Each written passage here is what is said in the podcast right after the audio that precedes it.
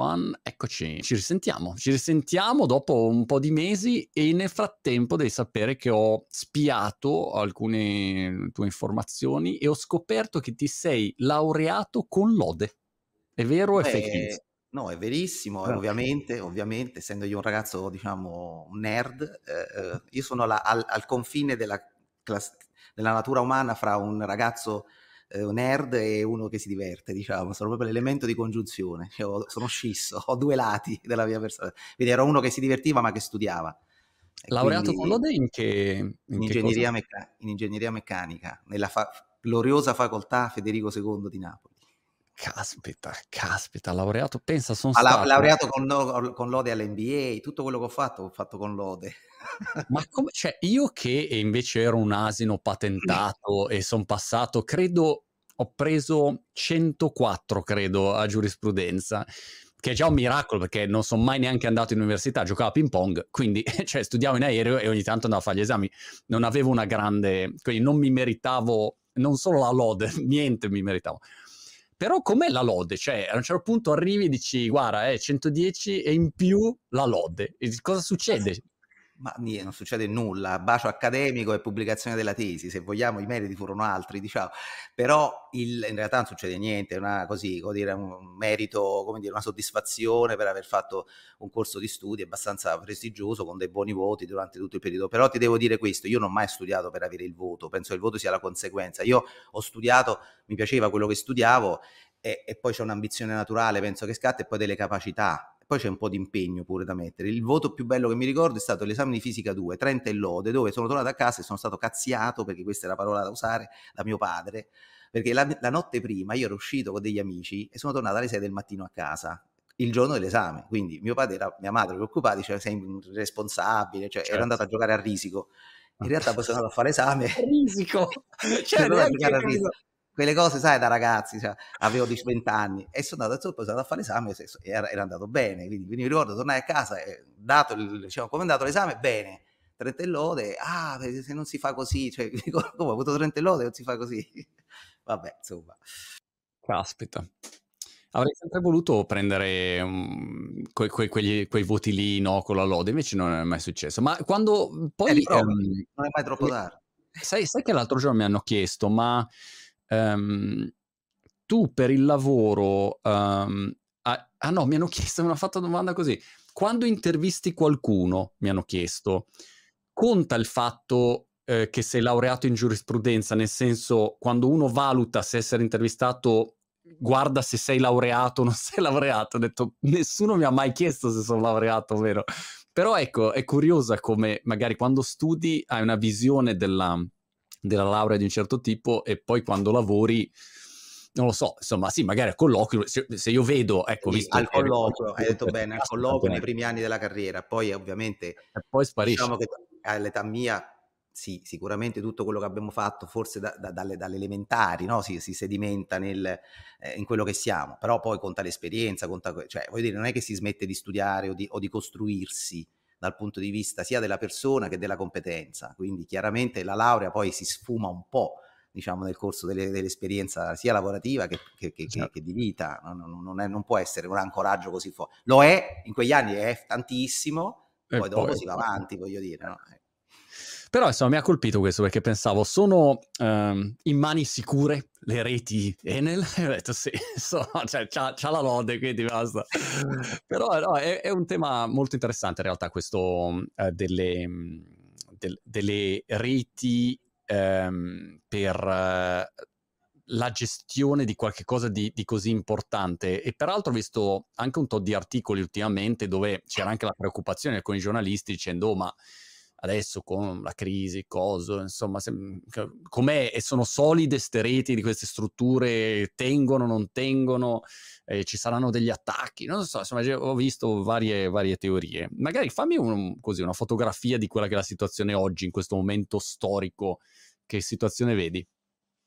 Sicuramente diciamo, la, la, la, preoccupazione è una preoccupazione in un certo senso giusta, nel senso preoccuparsi è un modo intelligente di affrontare possibili problemi che vengono no, nel futuro, però dalla preoccupazione passare poi dire, all'ansia o, o al, dire, al, terrorismo diciamo, sul fatto che queste reti potrebbero rappresentare un problema c'è tantissimo spazio, perché la, la risposta semplice che ti voglio dare è questa, questa è un'infrastruttura molto solida, molto robusta, eh, credo ben gestita e che sarà in grado di fare tutto quello che deve fare oggi e nei prossimi vent'anni, per una ragione molto semplice, che eh, si sta pianificando tutta l'evoluzione, diciamo, della mm, cosiddetta transizione energetica si sta pianificando nei modi giusti, quindi anticipando i fenomeni piuttosto che inseguendoli. Se vogliamo fare un esempio semplice, un po' come porsi il problema della, eh, no, quando uno, immaginiamo oggi quando compriamo un'auto non ci proviamo più il problema se ci sono o no le strade o se le strade sono in buone condizioni o meno.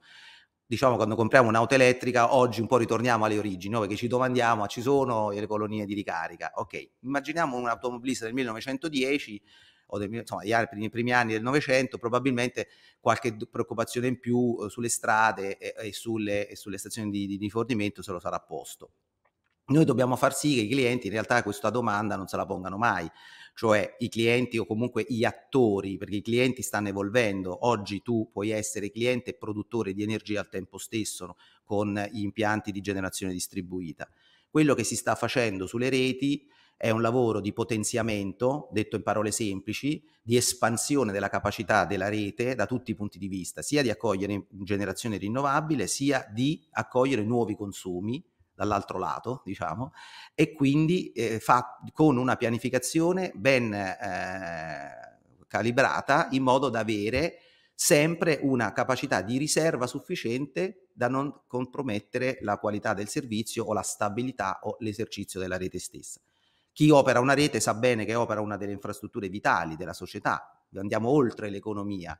L'energia è la vita di una società moderna, non, senza energia non c'è lavoro, non c'è vita, non c'è sicurezza, eh, non c'è sanità e quindi chiaramente l'operatore di rete ha dentro nel suo DNA la sensibilità dell'importanza del lavoro che fa e quindi deve agire con una pianificazione molto responsabile con anni di anticipo rispetto all'emersione dei fenomeni, diciamo così, che, che, che, stiamo vedendo. Quindi diciamo la risposta è sicuramente le reti hanno bisogno di investimenti. Ecco, altra cosa è dire così come sono andranno bene fra dieci anni, questo sarebbe una risposta folle, no, le reti avranno bisogno nei prossimi 10, 15, 20 anni di una continua espansione, continua eh, eh, diciamo ammodernamento, evoluzione tecnologica per accompagnare i fenomeni. Però, ripeto, eh, è qualcosa che è proprio nella, alla base del nostro lavoro e quindi il messaggio finale è ci stiamo pensando noi, state tranquilli. Beh, state occupando. Ma se tu dovessi spiegare a, a un profano come me um, quali sono i principali cambiamenti dal punto di vista tecnologico che ci saranno su una rete eh, che deve trasportare eh, energia, cioè rispetto a quello che, che, c'è oggi, se tu dovessi dire oggi funziona così, ma tra dieci anni, vent'anni, queste sono le modifiche principali che devono avvenire, come le spiegheresti? Parlando della rete italiana, che è la rete, forse possiamo dire senza arroganza, più moderna del mondo, o certamente una delle più moderne del mondo. Questo è un, è un, orgoglio che abbiamo come paese e ovviamente ce l'abbiamo noi come azienda, perché l'abbiamo fatta noi. La rete italiana è una rete molto moderna, molto digitale, noi siamo stati uno dei primi paesi al mondo a installare il contatore elettronico, ne vedi uno proprio dietro di me, qui, eccolo qui, okay. il contatore, dig- contatore digitale, che è stato proprio l'inizio della digitalizzazione delle reti. Allora, avendo fatto questo lavoro negli ultimi vent'anni, che ci ha portato ad avere una leadership globale assoluta, siamo uno dei diciamo, eh, protagonisti del, delle tecnologie digitali di rete, allora noi adesso abbiamo in, in corso una, diciamo così, eh, risalita tecnologica lungo la catena del valore della rete. Quindi dal terminale, il punto di contatto con il cliente, appunto che è il contatore, stiamo di, digitalizzando tutti gli altri dispositivi, diciamo così, o le altre tecnologie che si utilizzano per far funzionare una rete. Allora, tu ti devi immaginare la rete è un, come dire, enorme, capillare sistema sostanzialmente di, di, di cavi elettrici con ogni tanto in mezzo degli interruttori, te l'ho proprio semplificata all'estremo. Mm. Ecco, il cavo elettrico per sua natura rimane sostanzialmente lo stesso, anche se diventerà più sostenibile, eh, isolato con guaine eh, fatte in materiali sostenibili, riciclati, eccetera. L'alluminio sarà più sostenibile, cioè, però sostanzialmente la sua forma, cioè di conduzione del, del, del campo elettrico, rimane quella, rimarrà quella nel, nel, futuro. Tutto il resto, cioè tutti gli altri eh, diciamo, dispositivi che servono a gestire la rete, eh, stanno già cambiando completamente natura, quindi diventeranno sostanzialmente oggetti intelligenti collegati ad internet, collegati quindi ad una rete digitale che ci permette di trasferire a questa intelligenza l'intelligenza che invece tipicamente era accentrata nell'operatore. Cioè noi trasformeremo le nostre reti in reti capaci di sentire se stesse e capaci quindi di prendere decisioni in periferia, e questa è la parola chiave, in periferia, ehm, in modo molto più autonomo. Perché questa cosa è importante? Perché quando, man mano che arriveremo a penetrazione del consumo di energia elettrica molto superiore a quelle di oggi, cioè quando ci scalderemo le case, guideremo le auto, e cioè sempre soltanto con energia elettrica decarbonizzata, allora le, l'ambizione di qualità deve eh, radicalmente migliorare. Allora noi abbiamo bisogno di reti che in tempo reale sentano le condizioni con cui stanno lavorando e sentano, si accorgano dei problemi che inevitabilmente avvengono in un'infrastruttura così grande e reagiscono in tempo reale. Per fare questo bisogna sostanzialmente eh, digitalizzare moltissimo con tecnologie che ahimè non esistono e che quindi abbiamo dovuto inventare noi, quindi sono nostre proprietarie, dando intelligenza computazionale alla periferia. Cioè di fatto adesso il nostro modello è quello di avere in qualunque snodo della rete un computer un computer par- disegnato appunto ad hoc che fa tante cose, misura i flussi di energia, in- capisce se ci sono problemi sulla rete e prende decisioni che poi vengono armonizzate ad un livello centrale in modo da avere sempre la piena consapevolezza dello stato della nostra rete. Che cosa succede in, in Braille? Ti faccio un esempio semplice. Immagina che a un certo punto una piccola voragine blocca la strada per arrivare a casa tua. Ecco, in quel caso tu non hai che alternativa che fermare l'auto e tro- provare ad arrivare a casa a piedi, quindi hai un impatto sul servizio. Invece nel nostro caso noi costruiremo delle strade più fitte per raggiungere casa tua, in modo che se in un dato istante c'è una piccola diciamo, buca o una voragine che interrompe una strada, la rete si riconfigura in modo da raggiungere casa tua esattamente in un modo diverso, però minimizzando l'impatto al minimo, no, quindi numero di clienti che non hanno in quel momento le erogazioni correnti. E poi a quel punto interviene sempre l'elemento umano, cioè la squadra dei nostri colleghi operai che arrivano in sito e aggiustano, riempono quella buca. Nel nostro caso risolvono un piccolo guasto che è un albero che è caduto su una linea o un qualunque altro tipo di disservizio. Però mentre arriviamo con le nostre squadre, la rete ha già capito cosa succede si riorganizza in modo da lasciare senza energia elettrica veramente il numero minimo o idealmente nessun cliente perché abbiamo ricostruito le strade. Ovviamente questa è una cosa che si può fare con le reti elettriche, non si può fare con le strade per ovvie ragioni, però con le reti elettriche si può fare perché la rete ha, ha questa capacità, diciamo, eh, di leggerezza da una parte, no? diciamo così, possiamo portare dei cavi elettrici non è come costruire una strada, e dall'altro perché abbiamo intelligenza eh, molto distribuita sulla rete, che abbiamo nel senso stiamo implementando, che ci permette di fare questo. Questa, questa, intelligenza sulla rete poi viene messa a disposizione nel nostro scenario futuro anche per eventualmente cooperare con servizi per esempio delle municipalità, perché avendo intelligenza distribuita sul territorio possiamo utilizzare questa potenza di calcolo per altre cose, per esempio aspetti meteorologici, per esempio per eh, l'analisi del traffico, insomma quindi c'è anche una visione evolutiva di quello che si potrà fare con queste tecnologie. Una domanda, eh, che, di che competenze c'è bisogno per... Um fare tutta questa attività di ammodernamento delle reti, quali sono um, le, le, le, specializzazioni che cercate anche voi per poter lavorare su questa tipologia di, di, di, di struttura? In passato cercavamo le classiche competenze di ingegneria elettrotecnica, no? quindi competenze sui, sui materiali, su, sul, sul, sull'industria elettrica. Oggi sempre di più, sempre di, ma molto di più, cerchiamo competenze digitali e in realtà l'ingegnere della rete è un ingegnere che deve avere competenze elettrotecniche e competenze digitali e non solo l'ingegnere, sempre di più le nostre squadre operative non sono più soltanto eh, manutentori o eh, diciamo utilizzatori di un'infrastruttura elettrica, ma sempre di più devono avere capacità di diagnostica, di messa a punto, di manutenzione o di setup di dispositivi digitali, router, gateways, no, tutti i classici oggetti digitali che interagendo con gli organi fisici di manovra della rete eh, diciamo, danno, questo, diciamo, danno questa caratteristica digital, diciamo così, cioè fra il fisico e il digitale. Quindi anche le competenze di della squadra, diciamo, le squadre operative stanno evolvendo da competenze più tipicamente elettromeccaniche a competenze elettromeccanico-digitali.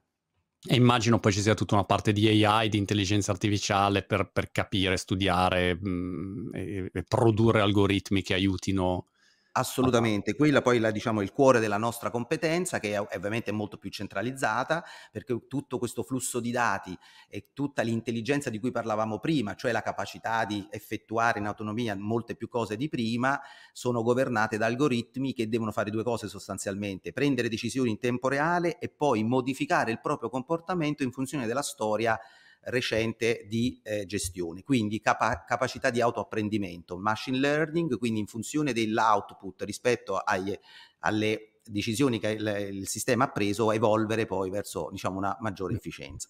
Però questo non lo utilizziamo solo per la gestione della rete, noi utilizziamo l'intelligenza artificiale anche per esempio per la, eh, diciamo, l'individuazione di frodi, perché ahimè purtroppo in una rete c'è anche una piccola parte di clienti che, diciamo, eh, che, che, che froda, che ruba energia e che noi diciamo, inseguiamo con tecnologie da detective digitali, con appunto algoritmi che riescono a identificare. Ma ruba energia come? Attacchi, attacchi al cavo? E... Eh, cioè, sono molto fantasiosi nel modo di farlo, ci sono metodi vari, diciamo, digitali. No, non vorrei farne pubblicità qui, diciamo, cioè. non vorrei invogliare nessuno, voglio solo che sappiate che vi becchiamo. Esatto.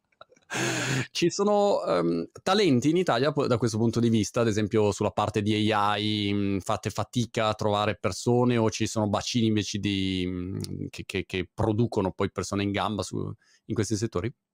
No, da questo punto di vista non siamo secondi a nessuno, però facciamo fatica perché chiaramente sono, tec- sono competenze eh, diff- eh, richieste e ancora un po' scarse, per cui un po' di fatica si fa, ma perché c'è un boom non soltanto nel nostro settore di queste competenze, però devo dire che poi quando li troviamo i, nostri, soprattutto i giovani italiani che no, laureati in matematica, in fisica, in ingegneria e in altre discipline tecnologiche sono assolutamente all'altezza o anche diciamo a volte superiori a, a colleghi diciamo che vengono da altre parti del mondo. Noi abbiamo una presenza globale come gruppo, quindi abbiamo la possibilità di internalizzare intelligenza da molti paesi del mondo, lavoriamo poi con degli hub di innovazione in paesi come Israele, dove su queste materie diciamo, sono all'avanguardia, negli Stati Uniti, eccetera. Quindi l'intelligenza la andiamo a prendere laddove la troviamo, privilegiando ovviamente l'intelligenza di casa, perché insomma diciamo, ci fa piacere dare lavoro a giovani italiani quando si tratta della, della rete italiana.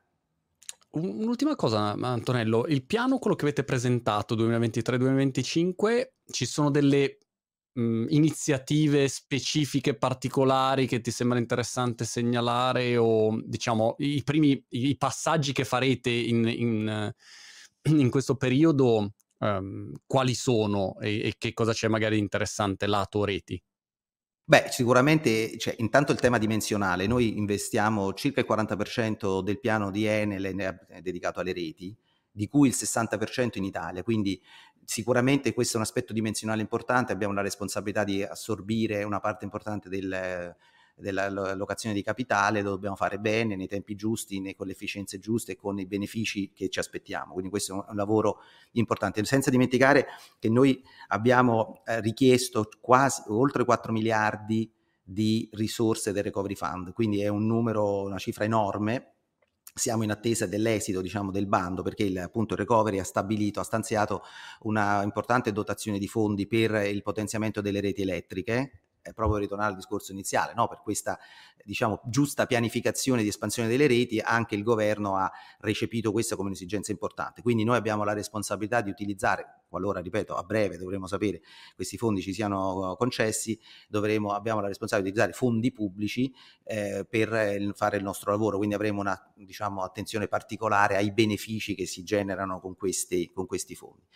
E le, cosa faremo l'abbiamo raccontato, quindi potenziamento dell'infrastruttura, quindi investire sempre nell'espansione della rete per dare più capacità di raccogliere le energie rinnovabili che sono il modo migliore per risolvere la crisi, siamo partiti parlando della crisi no, in cui ci troviamo, diciamo la situazione congiunturale, le rinnovabili sono la risposta più importante, le reti devono essere quindi pronte per raccogliere le rinnovabili. E poi faremo la digitalizzazione e in particolare in Italia lavoreremo sulla resilienza, noi siamo un paese diciamo soggetto come tanti altri paesi. Comunque ai fenomeni di recrudescenza, diciamo così, climatica, stiamo vivendo il cambiamento climatico, lo vediamo giornalmente sulle, sulla, nostra, sulla nostra rete perché eh, temperature estreme sia di caldo che di freddo, piogge importanti, venti, eccetera, con, con come dire, eh, un'energia eh, mai vista prima e quindi con un impatto sulla rete superiore. Allora lavorare sulla resilienza, cioè sulla capacità della rete di resistere meglio a questi fenomeni è stato uno degli obiettivi che già negli ultimi anni eh, in Italia ci siamo dati grazie ad una regolazione avanzata. L'Italia è stato uno dei primi paesi che si è dato una regola speciale su questo tipo di aspetti e quindi noi continueremo a investire per rendere le nostre reti diciamo, più resistenti anche di fronte a fenomeni naturali molto estremi. Ehm, l'ultima cosa che vorrei citare, usciremo da qualche paese, l'ha previsto il piano, Oh. Usciremo noi, ma non loro, cioè i nostri colleghi restano a gestire le reti, quindi creeremo questo passaggio di consegne fra noi e chi sarà il nuovo proprietario delle reti in modo armonico, sia nel rispetto ai nostri colleghi, ma soprattutto nel lavoro che fanno, cioè il servizio elettrico che danno, così come lo diamo in Italia e in questi paesi. Quindi, insomma, queste sono le nostre grandi sfide nei prossimi anni. In bocca al lupo Antonello e mm, ci aggiorniamo alla prossima. Grazie e alla prossima. Ciao.